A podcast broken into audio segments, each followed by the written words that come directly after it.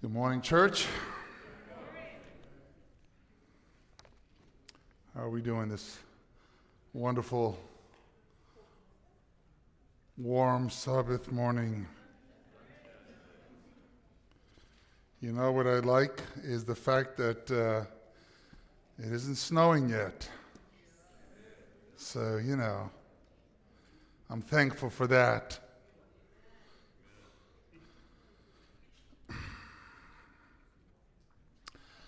So I heard this story about a prosperous banker, and he was driving his brand new Lamborghini, on this mountain road, and snow began to fall, and the roads began to get icy, and he lost control on a sharp turn, sliding off the road toward this steep precipice. The last very moment, he was able to unbuckle his seatbelt and flung the door open and leaped out. And he watched his Lamborghini tumble down the ravine, bursts into a ball of flame.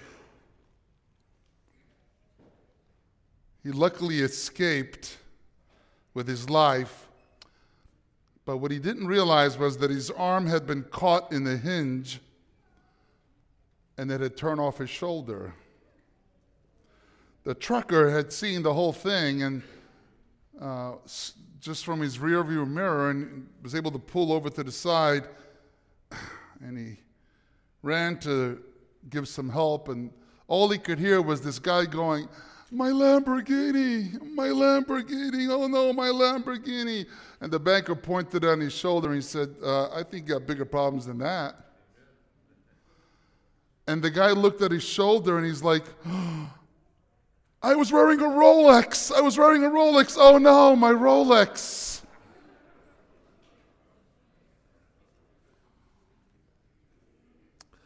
I love this quote by Roy Disney that says, "When your values are clear to you, making decisions becomes easier." Obicomes easier. Not sure what happened there. But it's so true. It is so absolutely true. When your values are clear to you, making decisions becomes clear. Part of the problem today is that a lot of people have never really thought about what their personal values are, what their organizational values are, what their church values are, and so they're just kind of going and going and going and not really realizing where the wind is taking them. Values drive us. They are the vehicle that gets us to our destination. It gets us to our purpose. Our values propel us toward an intentional ministry. Without values, we are merely puppets. Are you following what I'm saying here? Without values, we are controlled by the circumstances around us, by the environment around us. Without values, we are like a ship without a rudder, and the wind blows and we just move, but we don't know where we're moving. Maybe we left the port to go somewhere, but all of a sudden realized we didn't have any rudder and we don't know where we're going, we don't know what to do and how to make that work.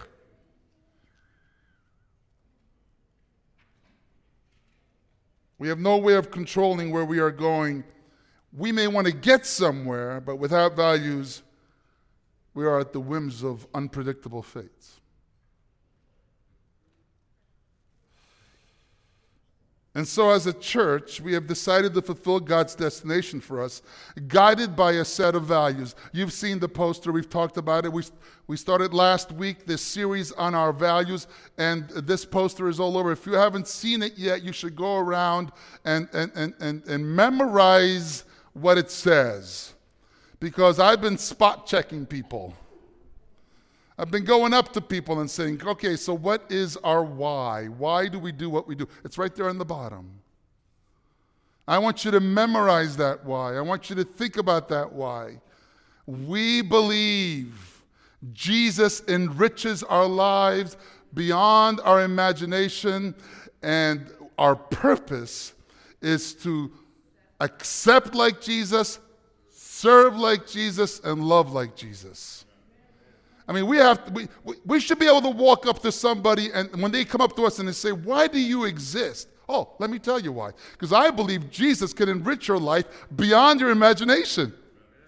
And my purpose and my church's purpose is to accept you, serve you, and love you like Jesus. How easy is that?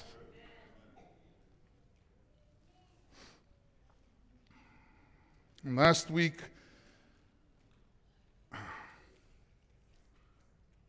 we started with mission-mindedness, and this week we're going to talk about solidarity, thriving together. Notice, by the way, it doesn't say striving together.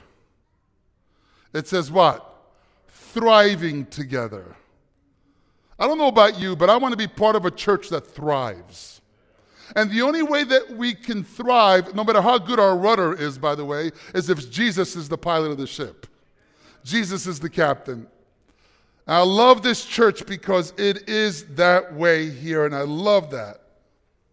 And so we're going to do church together. We're going to thrive together. I love this quote from the wisest man that ever lived. It says, "I observed yet another example of something meaningless under the sun." Today we would use the word stupid.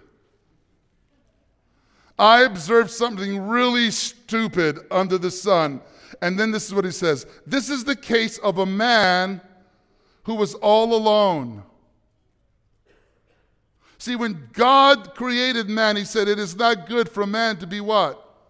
Alone." And it wasn't just so that he can have a wife.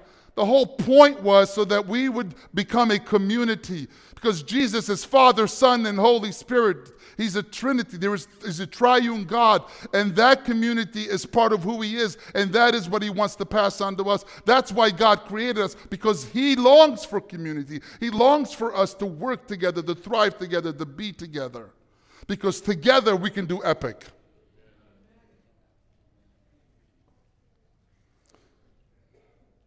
Two people, he says, are better off than one, for they can help each other succeed. If one person falls, the other can what? Reach out and help. I've seen that happen in this church. I see this happen quite a bit, where people fall. I'm not talking about necessarily physically fall, although that I've seen too. And they reach out and help. I last year, during one of those rare snowstorms, there was ice all over the road. And I ventured out just across the street. This is my house, my road, across the street, because the plows work so well in this part of town, to go get my mail, and I did it very carefully. Just, okay, here's the patch, And I finally got to where the mail was, and I got the mail. And then I turned. I was still doing good, and I began to walk very carefully. But then something, I guess, in the mail caught my eye. I'm not sure what happened. All I know is the next thing I know, I went, and bam, fell on my back. My head went, still going to the chiropractor for that. And I remember sitting there thinking, oh no. It was cold. I wasn't wearing a jacket because I was just going to get the mail. And so now I am trying to get up. Now, mind you, somebody that's horizontally gifted as I am, it's hard to get up from a regular carpeted floor where you have plenty of traction. You shouldn't be laughing right now. Just by the way, this is not a good thing to be laughing right now. But I bet you would have been laughing if you would have looked out the window and watched me try to get up in the ice. And I'm thinking, Lord, this is a good time to return right now. This is it. Because I don't think I'm getting up. I'm not in the good place. And I'm actually thinking, I'm going to die out here. And I'm looking around to see if any neighbor's looking out the window, and I'm, trying to wave, and I'm trying to get my head because it was hurting me. And this guy pulls up in this car, and he's there, I guess, with his wife, and he comes out and he goes, "Are you okay? Can I help you?" I'm like, "Please." And the next thing, the guy was really thin, but very strong. And he's holding on to his car, and he's going on to me, and he gets me up, and he walks me. Like, "I better walk you."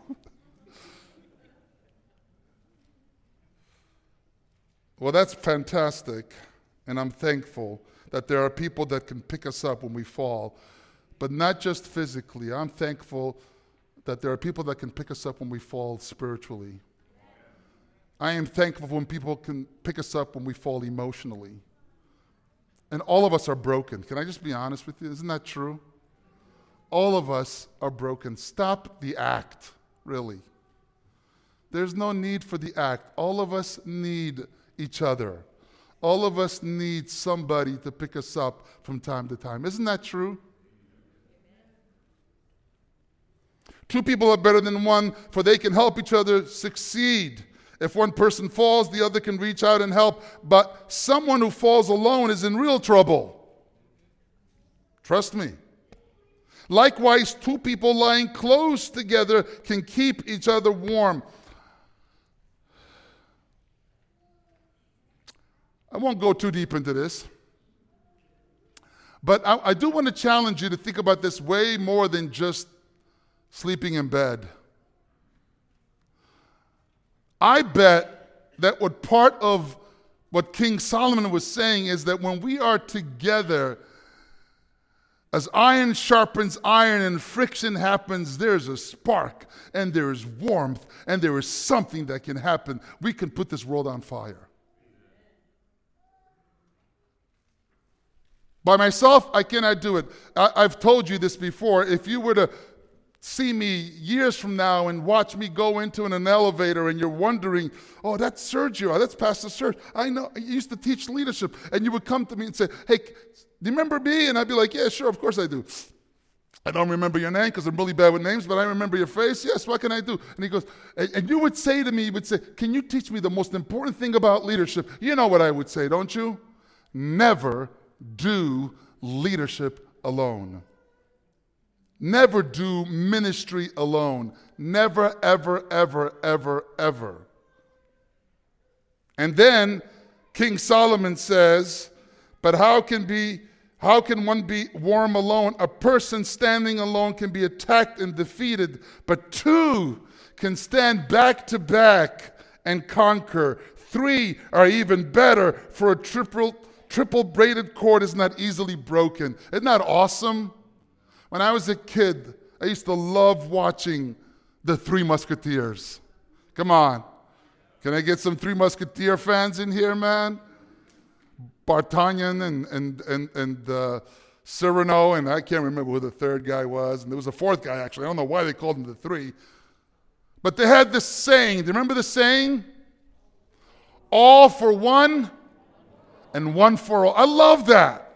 I think that should be the motto of the church, right? All for Jesus and Jesus for all, and all for us, each other, and each other for all. I mean, that's what we should be all about. All for one and one for all. So Jesus wanted to teach us something. Some years ago, I was, I can't remember where I was, but I was in some mall. Nancy was shopping. This was a big mall. I think we were in Arizona, actually. And they actually had a skating ring inside in Arizona. And so I was just kind of watching these people skate while I'm waiting for Nancy to shop.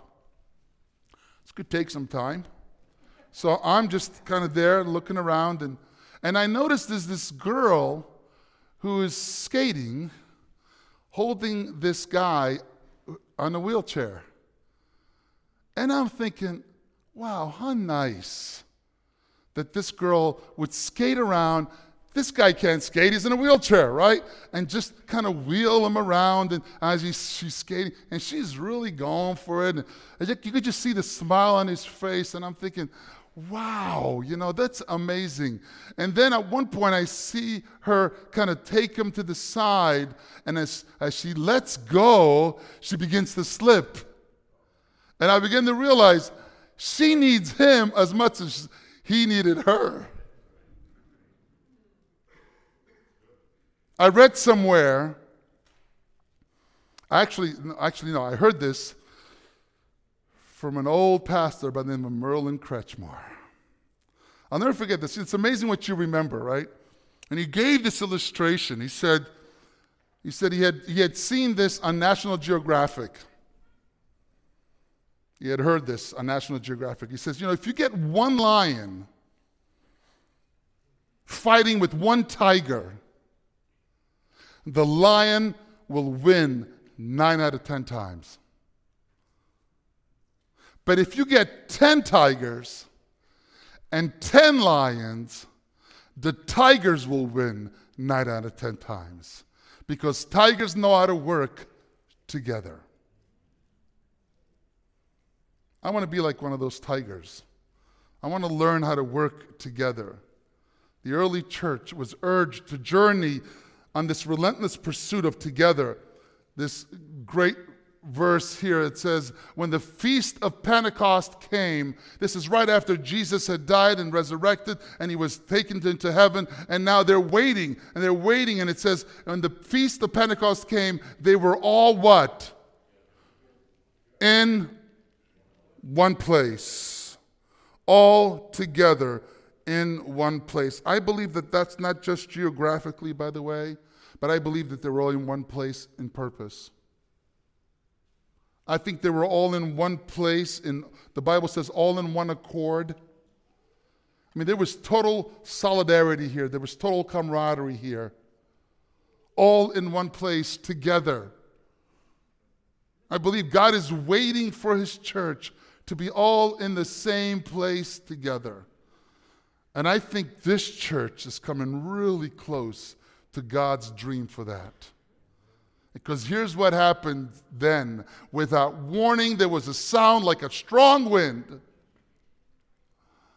Gale force, no one could tell where it came from. It filled the whole building, and then like a wildfire, the Holy Spirit spread through the ranks. And they started speaking in a number of different languages as the Spirit prompted them. How awesome is that? Have you ever wondered what it would take for God to use you in a mighty way? What is God waiting for? Maybe he's waiting for us to stop trying to do it alone. Maybe God is waiting for us to do it together. Maybe God is waiting for us to be in one place together. Maybe God is waiting for us to celebrate and exemplify the type of unity that is rarely seen in this world today. And you hear it everywhere. You hear it in politics. You hear it in churches. You hear it in every situation, in corporations. It's just over. It's ridiculous. What is going on? The word unity is really, it's kind of becoming an endangered word. This other verse, it says, there was an intense sense of what? Togetherness, just a chapter later. Among all who believed, they shared all their material possessions in trust. They sold any possessions and goods that did not benefit the community and used the money to help everyone in need. They were unified as they worshiped. They were unified as they worshiped. They were unified as they worshiped at the temple day after day. In homes, they broke bread and shared meals with glad and generous hearts. The new disciples praised God and they enjoyed the goodwill of all the people of the city. Day after day, the Lord added to their numbers everyone who was experiencing liberation. Are you catching what's going on here? Because they were together, because they had this self-sacrificing mentality, because they were in one place, in one accord, in one mindset. The mindset of Jesus, God said, this is a safe situation now. I can send people to them. God wants to do that for us. Do you believe that? I am convinced of this. God is just waiting for us to come together. You're saying, but we are to a lot. I'm not going to argue that. We are doing good, but we could do better. How are we doing? So the early church urged to not allow the enemy with all his anti-community arsenal to interfere with the vision and pursuit of oneness. That was Jesus' desire. In fact, Paul in Ephesians writes, be humble, be gentle. Some of us could use some lessons in this, huh? Tolerate one another in an atmosphere thick with love. Oh. Make every effort to persevere the unity the Spirit has already created, with peace binding you what? Together. See, by implications, Paul was saying that Christianity or a Christian community is filled with people who need to be tolerated, including myself. I need to be endured, right? I need people to treat me with humility and with gentleness and with patience. Trust me. And I need to learn how to do that with you guys. There was a time when the church was not an institution. There was a time when the church was a movement. A time when it was fully devoted to embody the Master's vision of John 13. By this, all men will know that you are my disciples, if you have what? Love for one another. By this. And anything I can do to encourage us towards this, I'm all in. And I need to be encouraged towards that. If we encourage and help each other, we can learn to love in a way that we've never thought possible. God is waiting for us to love each other and the community that way. And this is one of our values.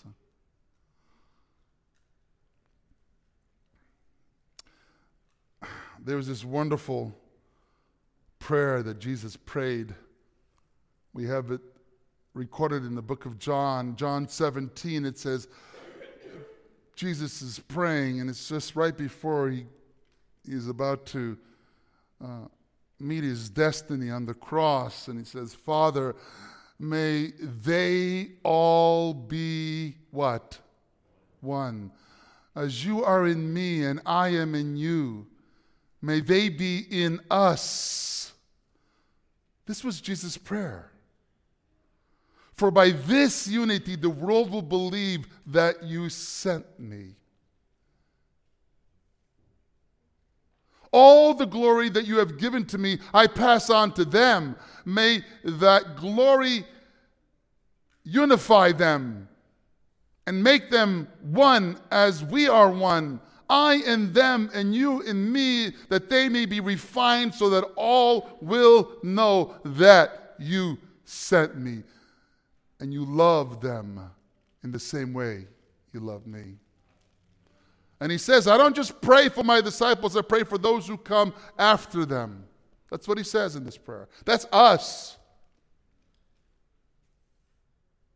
God longs for us to be one. Yes, I know. We come from different cultures. We come from different places. We come from different mindsets. We come from different perspectives. It doesn't really matter. Because we can have all of those and still be one in Christ. Because what matters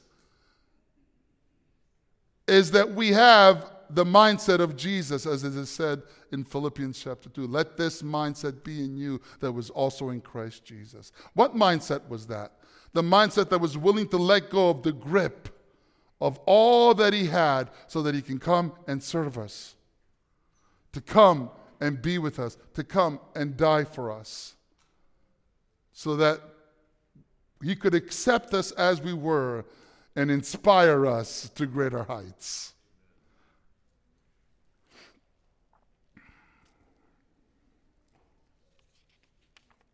So what does that look like? Well, there's this great, I'm going to drink some water, by the way. Yes, all of a sudden I see people going, okay, it's break time. I love this little story in the Old Testament here.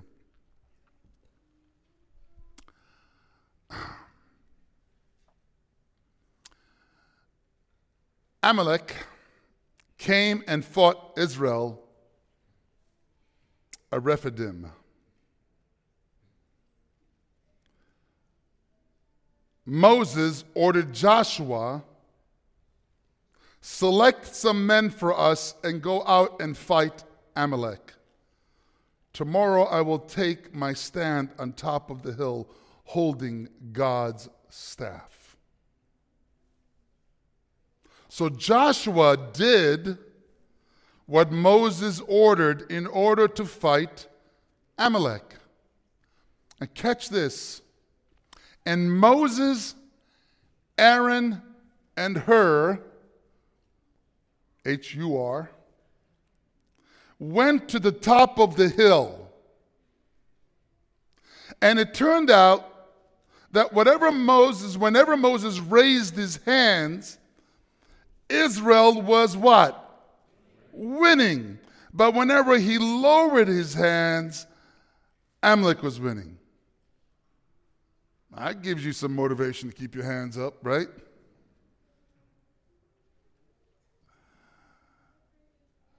But it says Moses' hands got what? Tired.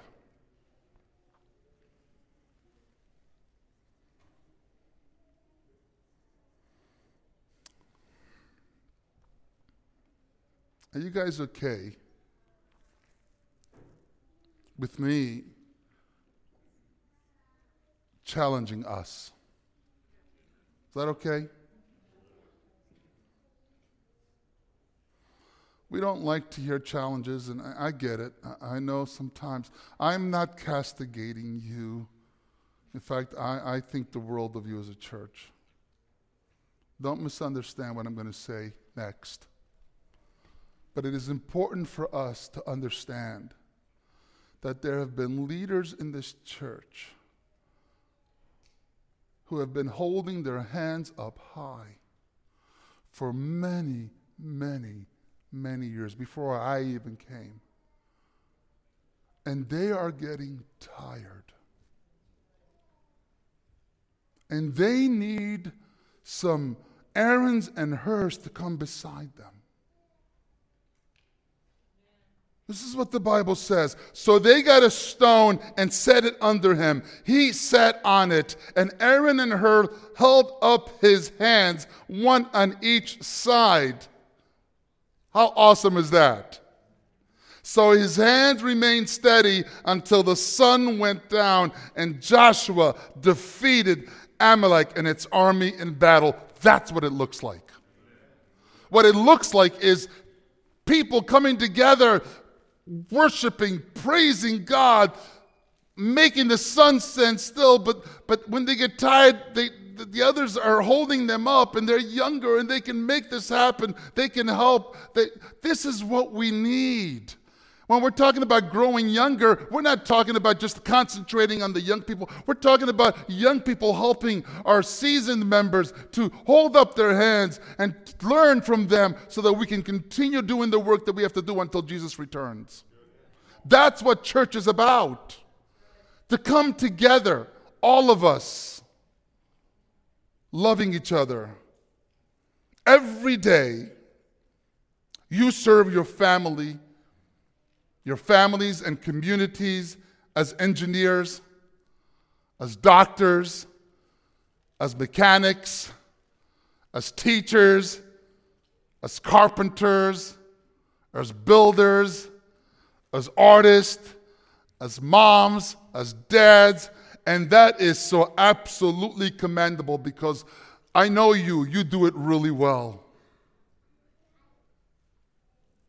But today, God is asking us to serve as warriors.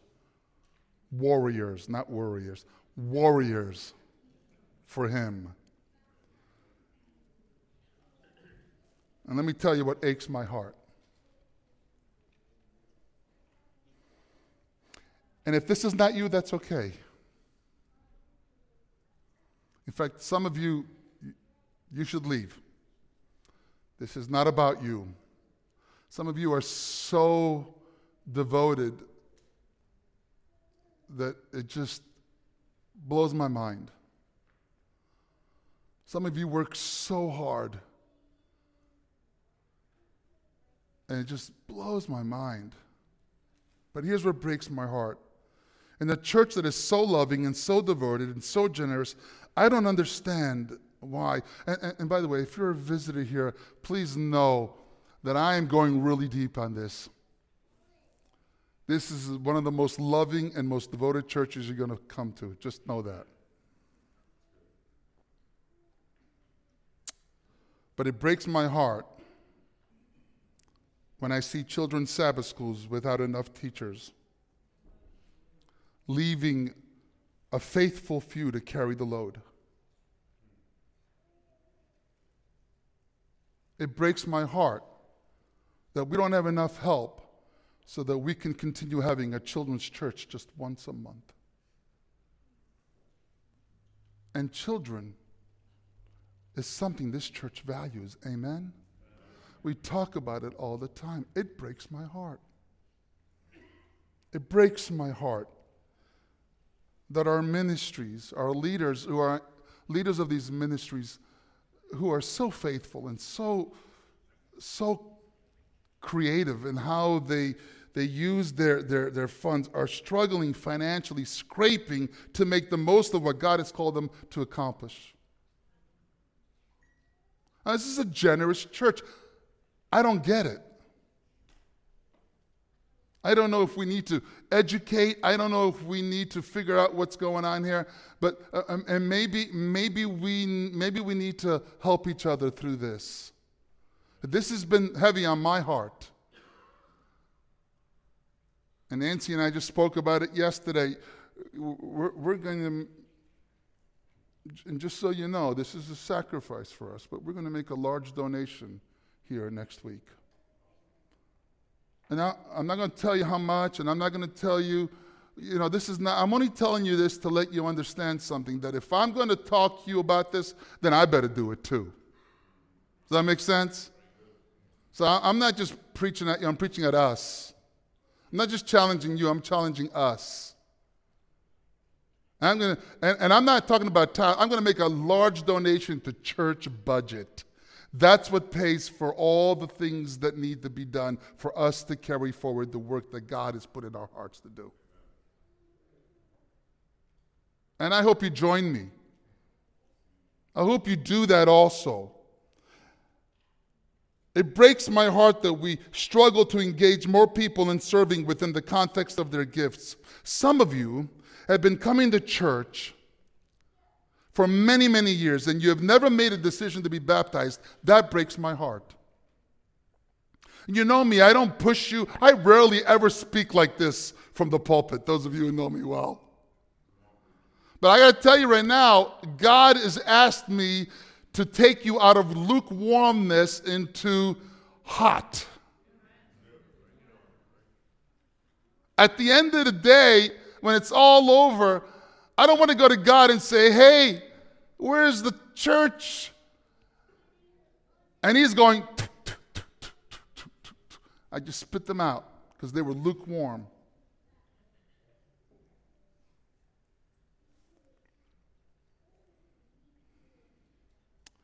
We need Aarons and Hurs coming beside us, holding our arms up.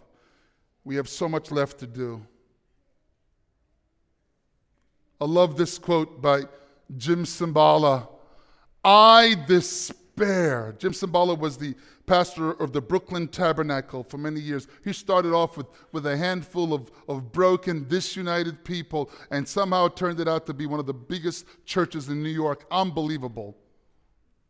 And if you've not read his book, page 23, Fresh Wind, Fresh Fire, look it up. Great quote right here, man. I despair at the thought that my life might pass me by without God moving greatly in our behalf.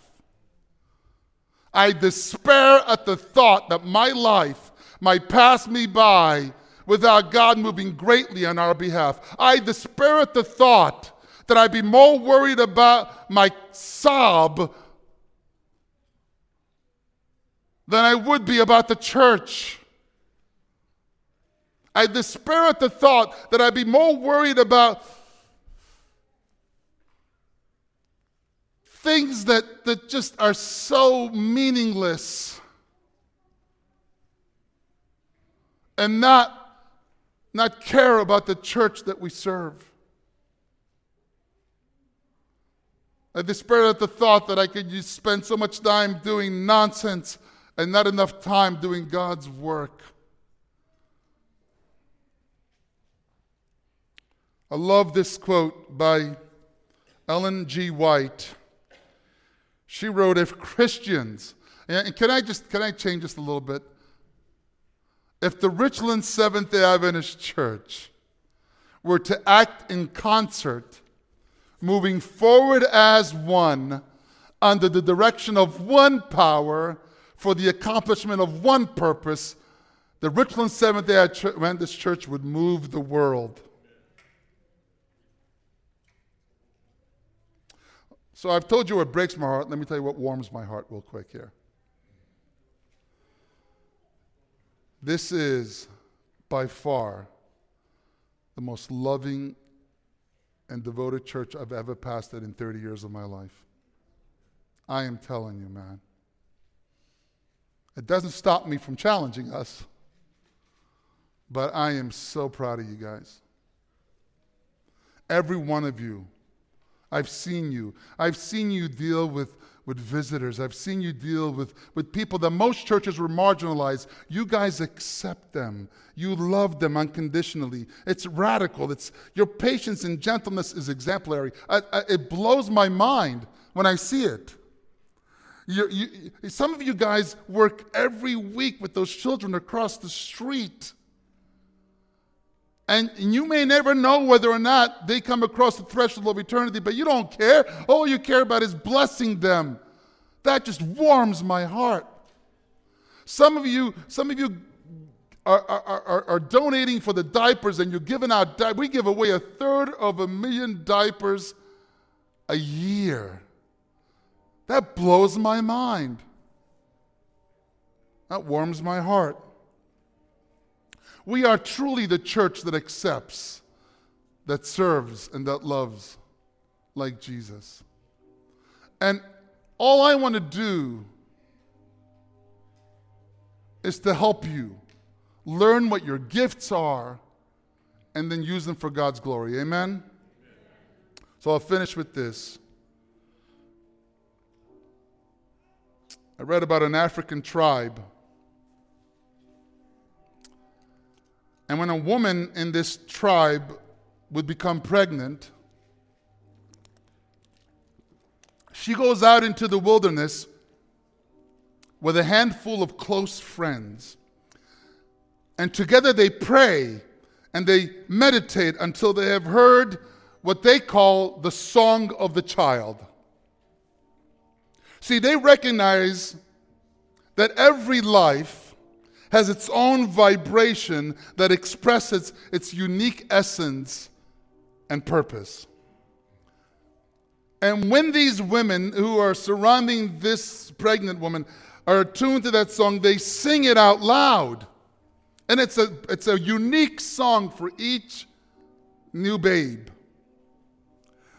And then they return to the tribe, and then they teach it to everyone else. Here's the song.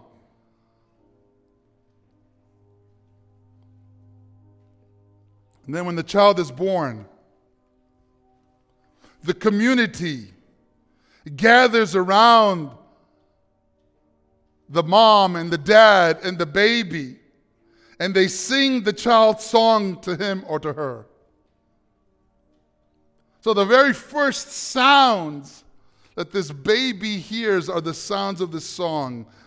And later, when the child begins to speak and learn, the village gathers once again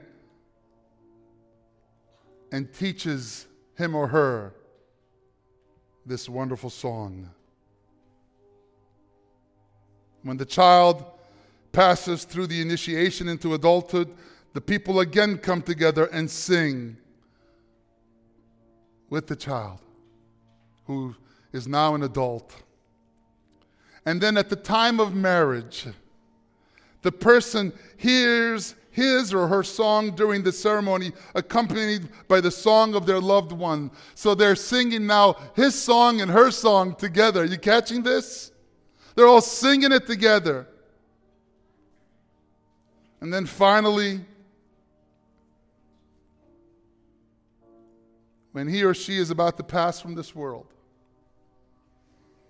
the family and friends gather around the person's bed, just as they did around the birth, and they sing the person into their sleep.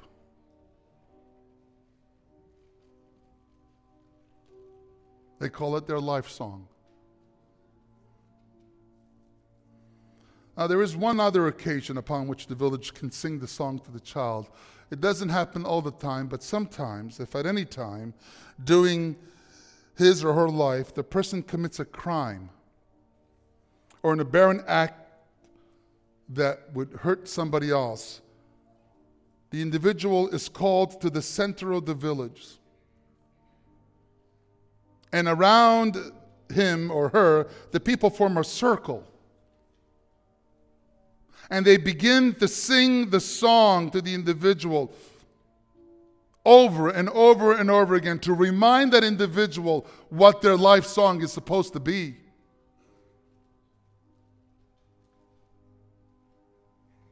Until that individual begins to cry and begins to ask for forgiveness. The tribe recognizes that true repentance does not come from punishment. It comes from love and the remembrance of their person's identity. We are a church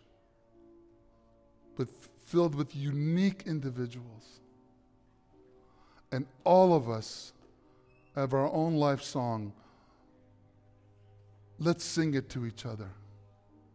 Let's learn it together. We are here to help you learn that song. We are here to work it together so that we can sing this song so loud, so that when we're all singing our own individual song, somehow it sounds all united as one. And the community looks at us and says, "What is going on over there?" As God brings us together. Amen? Amen. So we're committed to togetherness here as one of our values. And we'll talk about another one next week. I will be here. Come back, and let's continue talking about our values. Amen? Man, thank you so much, man. I've been blessed. Brian, man, you're awesome. Thank you for being up there. I know I don't mean to call you out, man, but you blessed me today. I think it's amazing, isn't it, that we have such a wonderful, yeah, man, God is.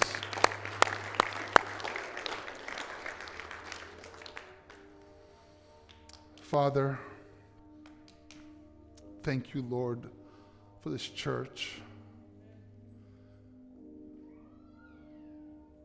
Thank you for all those who work tirelessly every day, Lord.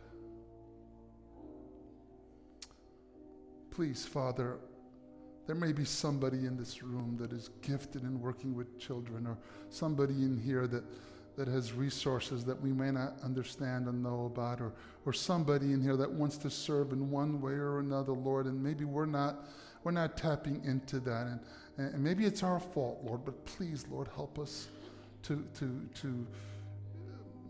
find them and get them involved, Lord. Because there is no greater fulfillment than the fulfillment of working for you and your church in ways that furthers your kingdom, Lord. I know that. And I thank you for that. We love you, Lord. Thank you so much for this church and for the ability to praise your name every day of our lives until we breathe our last breath. In Jesus' name I pray this. Amen.